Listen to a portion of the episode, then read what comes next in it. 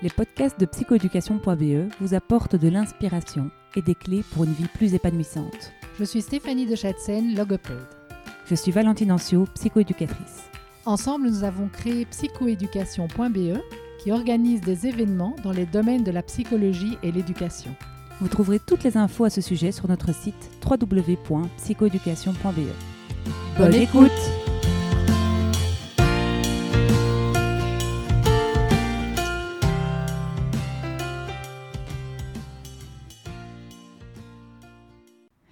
Aujourd'hui, dans le podcast de psychoéducation.be, nous recevons Virginie Brinart. Bonjour Virginie. Bonjour Valentine. Alors, on t'a déjà écouté euh, lors du podcast sur les médias créatifs.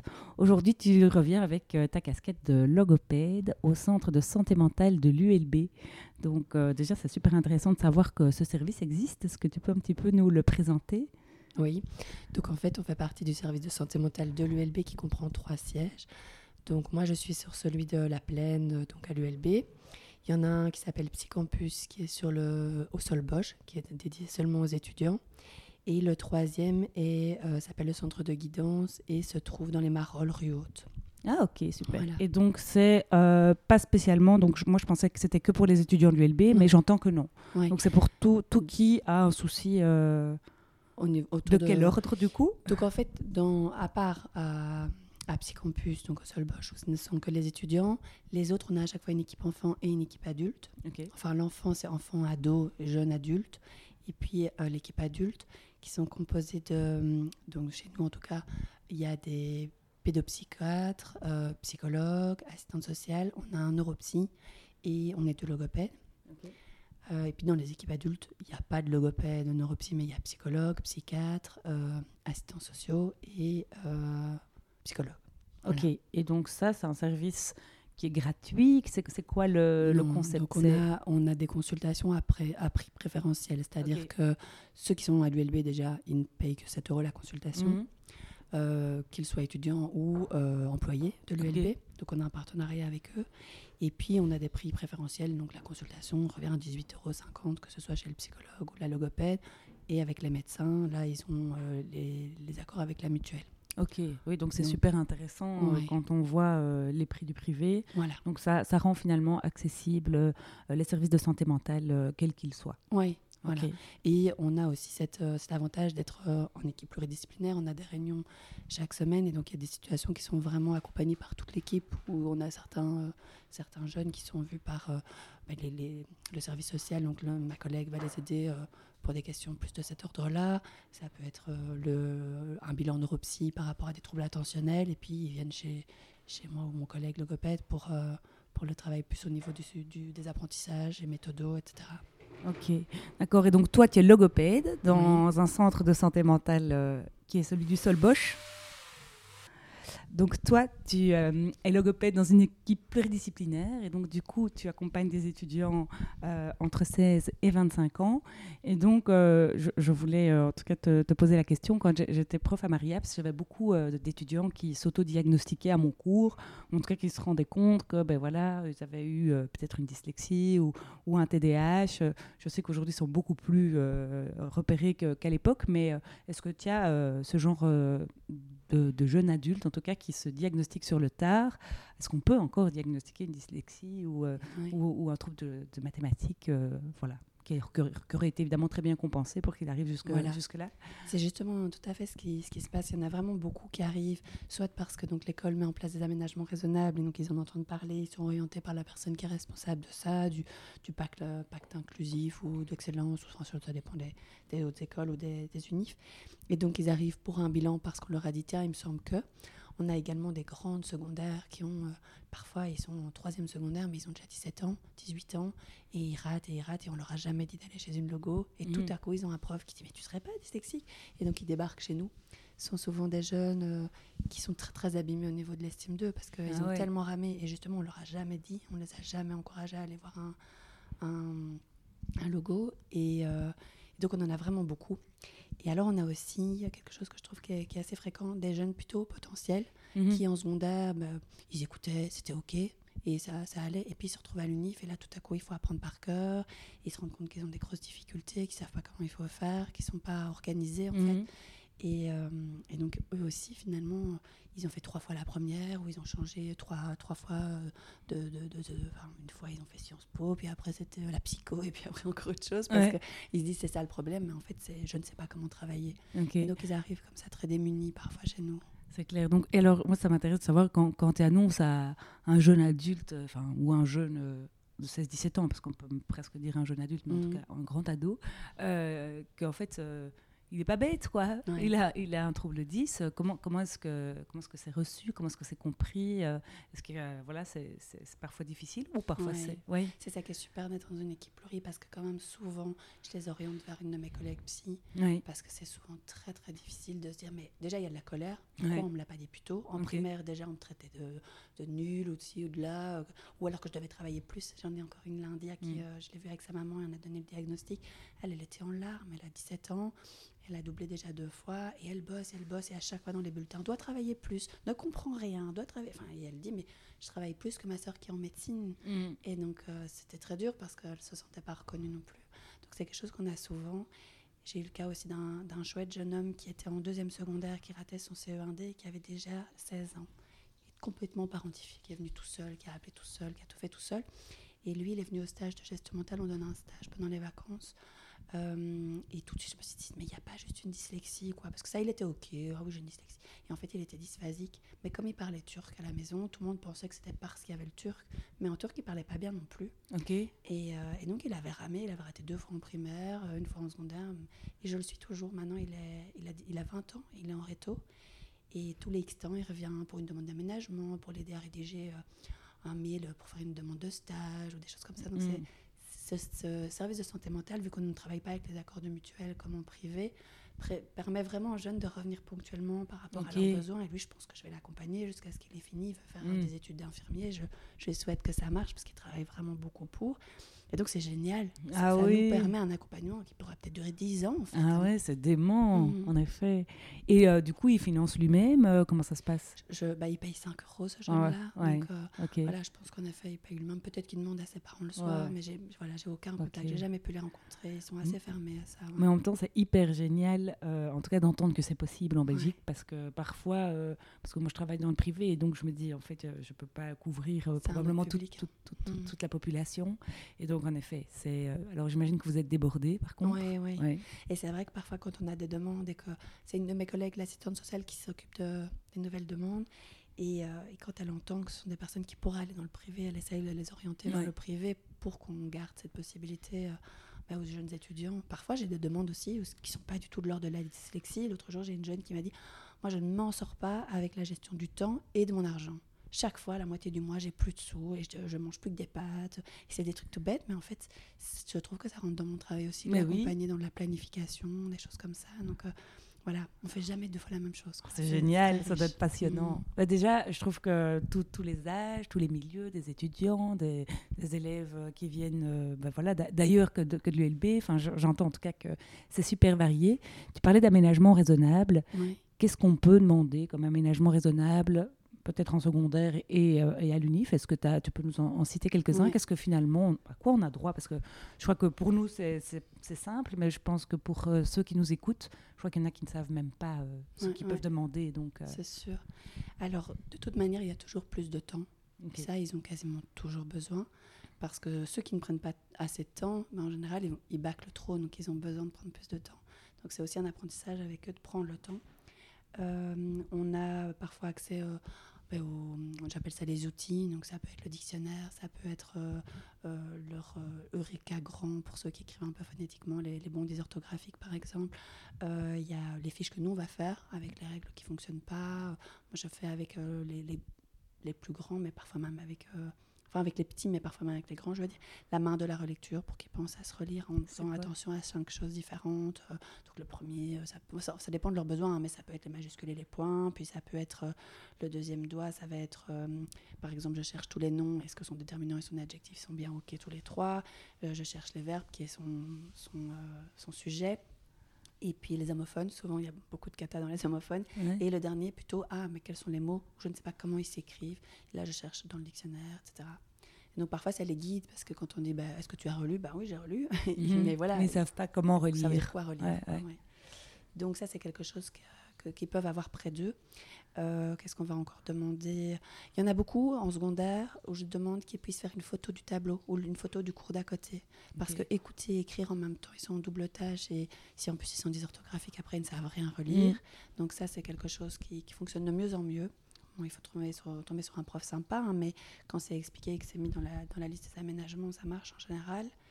Euh, dans les hautes écoles, on peut demander des tutorats donc ils ont un prof qui peut, un, un, collègue, on va dire, euh, d'une année supérieure qui peut les aider euh, euh, dans les cours plus compliqués ou relire les travaux écrits. en secondaire, je demande aussi qu'ils puissent rendre leurs travaux dactylographiés. Mhm. ça, les aide et ils se préparent aussi à taper à l'ordinateur, ce que je conseille parfois comme aménagement aussi. Certains, ils écrivent tout à l'ordinateur, sauf quand c'est une interro avec juste des petits trous mhm. où il faut compléter. Qu'est-ce qu'il y a encore je n'ai pas d'idée comme viennent comme ça. Au niveau maths, tu peux avoir une calculatrice, des choses comme ça. Ok. Ça, ils ont par exemple pour les stats, mais en général, c'est déjà OK. Oui, oui hein. c'est ça. Mm. Et, euh, et, alors, parfois, c'est vraiment au cas par cas. Je me souviens que j'avais fait une demande d'aménagement aussi quand ils avaient leurs examens en ligne mm. euh, et qui devaient donc être sur ordi. J'avais une jeune fille qui était très dyslexique et qui me disait Moi, je ne sais pas lire sur l'ordinateur, j'ai besoin de mettre du fluo, d'avoir la feuille devant mm. moi, etc. Et donc là, on a fait la demande qu'elle puisse recevoir les feuilles un quart d'heure avant, le temps de les imprimer et qu'elle puisse répondre juste les réponses sur l'ordinateur, mais lire sur, sa, sur son papier. c'est chaud quand même, c'est stressant. Quoi. Ouais. c'est stressant en effet. Ça, c'était vraiment nécessaire. Il y a aussi des logiciels euh, de, de, synthèse vocale ou enfin, de lecture vocale. Euh, mais ça, j'imagine que c'est pas si simple à mettre en place. ça, ça, coûte assez cher. Mais je demande les livres audio qui puisse, quand il y a une liste de lecture, donc ça c'est surtout en secondaire, qu'ils puissent avoir euh, un livre qui existe en audio. parce que sinon ils lisent juste le résumé, euh, ah et, pas jusqu'au bout. Alors que lire, euh, lire le livre en écoutant l'audio, ça, ça permet. Et il paraît que c'est génial. Moi, j'ai jamais testé, mais il paraît mm. que je sais que Steph adore tricoter avec des livres audio. Ah elle dit c'est hallucinant parce qu'apparemment c'est bien fait. attention auditive aussi parce que moi je leur demande de lire en même temps parce que ah sinon ils, partent souvent dans leurs pensées. Hein. Mhm. Mais donc c'est qu'elle a une très bonne attention auditive. oui, sans doute. À faire autre chose en sans même doute. Temps. Mais bon, tricoter, euh, tu sais, c'est automatisé pour elle. Enfin, j'imagine. Donc euh, moi, moi j'y arriverai pas, mais, donc elle c'est une star. Euh, on s'éloigne du coup. On parle du mhm. tricot, Steph. tu parlais du tutorat. Quand j'étais à Marielle, il y avait un service qui s'appelait le service d'aide à la réussite. Est-ce que vous avez ça aussi à l'ULB Est-ce que vous collaborez entre services? Euh, Non, pas spécialement. Ça ne dit pas? On dit rien Le partenariat qu'on a, c'est avec Saint-Luc et l'ERG. Okay. Eux, je suis souvent en contact avec les, les, personnes qui sont responsables de l'aide à la réussite. Okay. Avec l'ULB, euh, c'est pas l'ULB qui nous les adresse en général. D'accord. Parce que le service d'aide à la réussite, ben, je dirais que ça pourrait compléter en tout cas euh, ce que vous faites de ce que, de ce que je comprends, hein, l'aide à la réussite, il y a ça dans les hautes écoles. Je ne sais pas s'il y a ça dans, à l'UCL ou à l'ULB, euh, parce que je connais moins. Mais donc, toutes les hautes écoles ont un service d'aide à la réussite qui est mhm. coordonné donc, par euh, des personnes, euh, des, des, enseignants, et qui vont prendre les meilleurs étudiants de deuxième année de deuxième, peut-être de troisième, en tout cas de deuxième année, pour euh, tutorer des élèves de première qui sont en difficulté.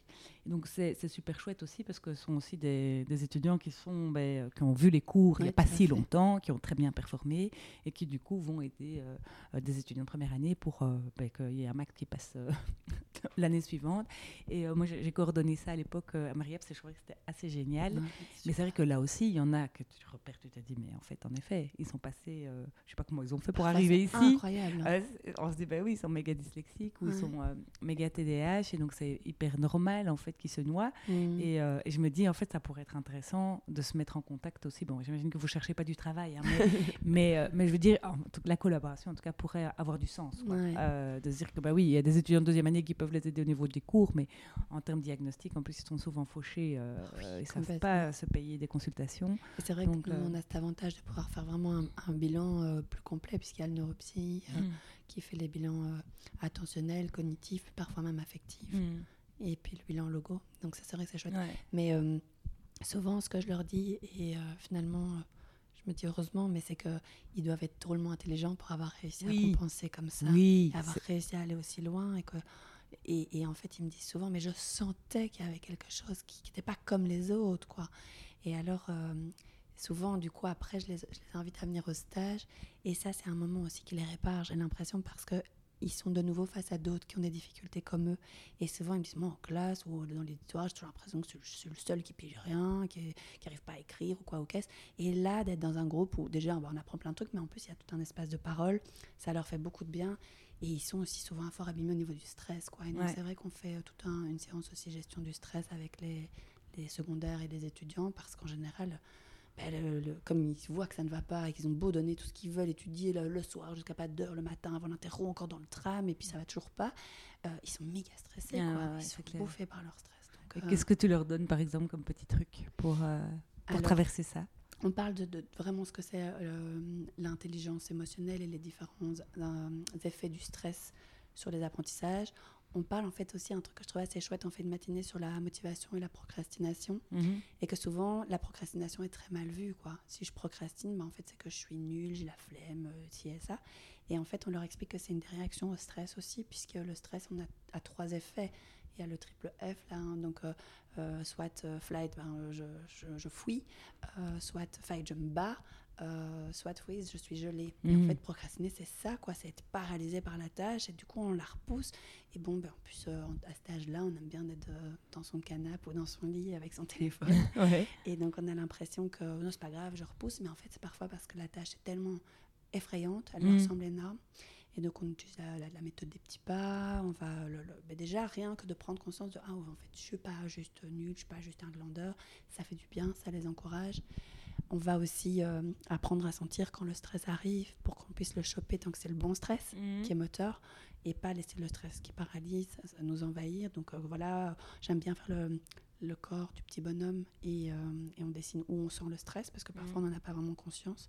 Donc voilà, mais maintenant ça a un peu évolué. Donc, donc on fait donc les stages pour les étudiants, c'est seulement en, en, juillet, mais on fait depuis, depuis le confinement des matinées avec chacune un thème et donc la matinée sur le stress, maintenant, elle est organisée par deux de mes collègues qui sont psychologues et neuropsy. Et donc, euh, je suis contente aussi parce que c'est peut-être plus leur relais que le mien en tant que go. Moi, je, je, cible plus les apprentissages. Euh, mais voilà, on a un peu co-créé la séance aussi. C'est trop bien. Et donc ça, ces stages, ils sont accessibles à tout qui veut Oui. Ouais. Donc ça, c'est pas que pour les étudiants du LB Non, non, d'autres écoles, étudiants. Voilà, ok. Donc tous les étudiants qui veulent... Et l'intitulé le, de... Ça s'appelle stage de gestion mentale. Ok. On devrait changer le nom parce que ce n'est plus du tout que la gestion mentale, mais c'était ça au départ. Et donc au départ, il y avait cinq matins, chacun des cinq gestes de la gestion mentale. Et puis euh, petit à petit, en fait, euh, c'est devenu le premier jour, c'est motivation, procrastination. Le deuxième jour, c'est attention. Le troisième, c'est compréhension. Le quatrième, mémorisation. Et le cinquième, euh, c'était outils pour reprendre un peu tout ce qui est réflexion, imagination, comment se, projeter. Et puis on a rajouté un sixième qui est le stress. alors quand on fait la semaine complète, on fait le, dernier jour avec le stress et ça fait une journée, enfin une matinée, c'est que des matins un peu chargés. Et quand on fait les matinées qui étaient avant en aller euh, sur Zoom, qui sont maintenant en présentiel. Là, on en fait six pour vraiment avoir le temps. On veut que ce soit un moment de partage, d'échange et pas juste euh, comme un cours où de nouveau on leur balance des trucs et ils n'ont qu'à euh, voilà, appliquer, c'est comme ça. Ici, on essaye vraiment de faire des mises en situation. C'est vraiment un moment expérimental aussi pour qu'ils puissent euh, tu vois, ils testent les choses. Et là, au moins, il n'y a pas d'enjeu. Si je rate, c'est pas grave, je vais pas avoir un échec à mon examen. Et donc, ça leur permet de tester la, manière de faire des autres, de, d'entendre aussi au niveau de l'intelligence collective. Tiens, mais j'ai jamais essayé ça. Et se partager des astuces. Avec les ados, c'est génial, parce que quand ça vient de l'adulte, en général, c'est nul. Et quand ça vient d'un autre jeune, euh, c'est, toujours ah oui, c'est vrai que c'est très, super puissant. C'est vrai. Et en plus, ben, ils sont, en effet, comme tu le disais, ils se jugent, ils se comparent. En tout cas, à quelqu'un qui a des, des, compétences qui sont semblables aux miennes. Vu qu'il a un trouble d'apprentissage comme moi, si lui l'a fait, ben moi alors je peux le faire aussi. C'est pas comme si la première de classe qui n'a pas de trouble euh, réussissait. Ça, c'est pas possible. Quoi. Tout à fait. Donc, euh, ça, c'est vrai que c'est super génial. Et donc, que des élèves finalement en difficulté d'apprentissage qui se retrouvent. Cinq matinées. Enfin, il y a la sixième du stress, si j'ai bien compris. Donc la première, tu m'as dit, ça commence par l'attention. Non, la première, c'est euh, motivation et procrastination. Motivation et procrastination. Est-ce que tu mm. peux donner une astuce On va faire le tour de ton ah, stage. J'adore une que j'ai appris chez vous. C'est celle de facile difficile. Ah oui, le facile oh, difficile. Là, ils l'adorent tous, quoi. C'est vrai que c'est incroyable. Le facile difficile. Alors, il n'est pas du tout audio euh, descriptif, hein, parce que c'est un, outil assez visuel. Oui, hein. tout à fait. Mais on, vous renvoie sur notre chaîne YouTube où on l'explique. Tout à fait. En effet. Et donc là, voilà. Euh, mais le facile, difficile, c'est vrai que c'est miraculeux. hein. Il parle à tout le monde, hein, autant aux parents qu'aux Ah enfants. oui, oui, euh, c'est un truc de dingue. Et dernièrement, bah, hier, on a fait une supervision. On fait des supervisions aussi avec une de mes collègues psy. C'est une supervision d'une école de devoirs. Et, euh, et donc, on vient avec à chaque fois un thème, etc. Et donc, hier, on, on a parlé de la motivation justement avec elle. Et enfin, avec eux, il y avait un homme. Et donc, euh, c'est pour les bénévoles, etc. Et en fait, on a parlé de facile, difficile. Et, et à la fin, je demande toujours avec quoi vous repartez. hein. Vous faites ça aussi quand vous faites Mhm. vos, vos formations. Et euh, c'était quasiment tous facile, difficile. donc, euh, je peux te dire que ça marche trop Ah bien. non, ça c'est vrai que c'est ça dans, dans notre top 5, on est assez d'accord. euh, Donc Le pour ceux qui ne pas, le connaissent pas facile, encore. difficile. Mais et puis cette idée que procrastiner, c'est pas avoir la flemme, je trouve que c'est très Ah important. oui, c'est vrai. parce que c'est très culpabilisant. hein. Ah oui, Alors que se dire, mais non, en fait, je stresse. Ouais. Et alors, découper les grandes tâches en petites tâches. Ouais. Ça, ça évite aussi de, de se démotiver, de procrastiner. Et alors, j'aime bien parler aussi de l'origine du mot motivation, qui est la même que émotion. Ça vient de movere en latin, qui veut dire être en mouvement. Et donc, en fait, se motiver, c'est ça. Et que si je suis couchée dans mon canapé avec mon téléphone, je ne suis pas en mouvement. Et Ouais. il suffit de se lever parfois, et hop, je suis partie pour aller à mon bureau. C'est vrai. c'est Et, vrai. euh, et les émotions, c'est pareil. C'est le mouvement de ce qui se passe à l'intérieur de nous. Et donc, quand on fait le lien, c'est que je suis motivée quand mes émotions sont positives. Ouais. Si, si, si j'ai pas de plaisir, c'est très compliqué Mm. d'être motivée. Ouais, tu as tout à fait raison. Mm. Je, je- ben, ça, ça résonne parce que j'ai plus fait de jogging depuis très longtemps. et ce matin, je me suis dit, oh là là, euh, voilà, je, me suis dit, il faut que je m'y mette, quoi. Et en fait, le, le tout, c'est de mettre sa basket. Une Voilà. fois que mis tes baskets, tu ne, peux pas ne pas hein. y, tu ne peux pas ne pas y aller. Ce fait. serait bizarre. Tu Sauf n'as- s'il douche. Mais même, hein, en fait, une fois que les baskets sont mises, Ouais. T'es en mouvement. C'est- Mm. c'est c'est parti, quoi.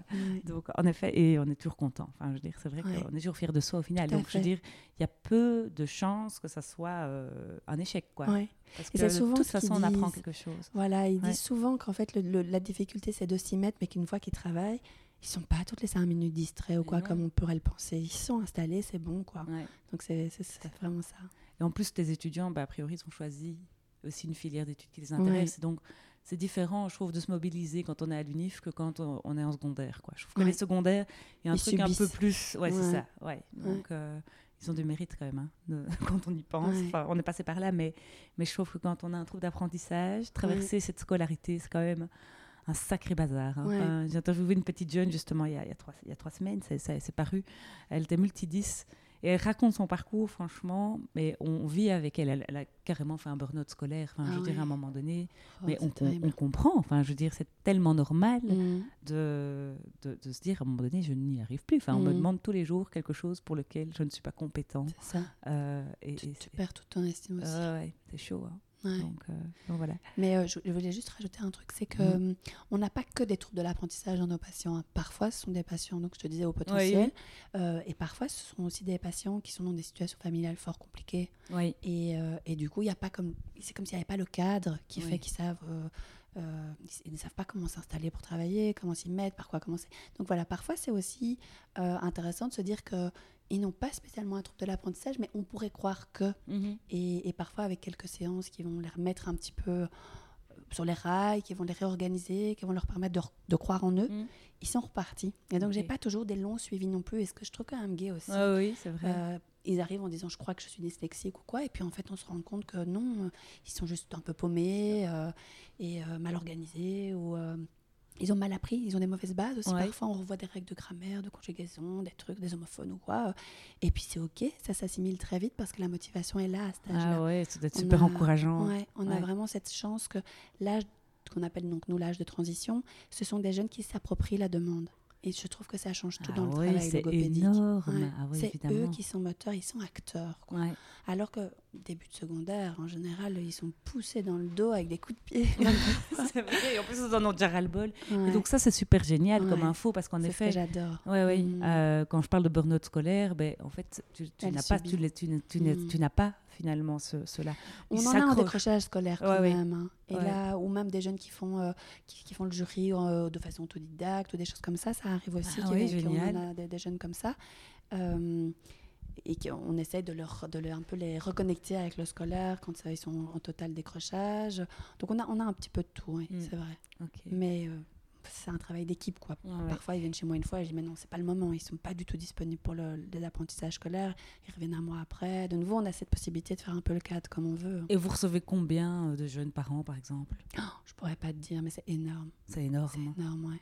Eh oui, parce que quand tu me disais tout ce que vous faites, tu me dis, mais waouh, enfin, c'est merveilleux que ça existe. Ouais. franchement, j'adore ce podcast parce que je découvre vraiment plein de services fabuleux. Ouais, donc, c'est euh, vrai, et, et je suis vraiment hyper fière de ce que la Belgique peut offrir. Alors, j'entends que Mhm. ça sature dans tous les sens, évidemment, Ouais, parce que Surtout ben, avec la crise. ce, serait, ce serait trop beau, finalement, que tout le monde puisse avoir accès à tous ces, ces magnifiques services. Mais, euh, mais voilà, en même temps, c'est un bel objectif. Et donc, euh, ben voilà, je- en tout cas, j'ai envie de te féliciter, vraiment. Je me dis, euh, waouh, c'est vraiment super génial. Bon, du coup, j'allais dire, je vais t'orienter du monde, mais en même temps, j'entends que, voilà, ça, ça, ça, ça- comment ça se passe? Les bilans, bah, les bilans aménagement raisonnable, etc., j'ai toujours de la place. Ok. Ça, ça va. Ce qui est compliqué, c'est quand c'est des étudiants, bah, là, je peux les placer pendant la journée lorsque j'ai des trous, ça va. Mais les secondaires, ils veulent tous venir après l'école et ça, c'est tout de suite. Ouais, Quoi. ouais. Donc voilà, il faut, il faut bien leur dire que si, si ce sont des secondaires, il faudra quitter la classe pour venir Ouais, et donc trouver un moment avec un cours moins important ou Mm. une heure de fourche ou je ne sais pas quoi, ou un temps de midi, parfois ils font ça. Mais euh, très souvent, à un moment, ils me disent Oui, mes profs sont plus d'accord. Et bah, oui, mais c'est comme ça. Moi, je ne sais pas libérer de la place Ah oui, le oui, mercredi oui, en ce moment. Et donc, les étudiants, c'est plus facile. Voilà. Ok. Euh, je vais clôturer euh, le podcast Oui. parce que tout simplement la suivante est là.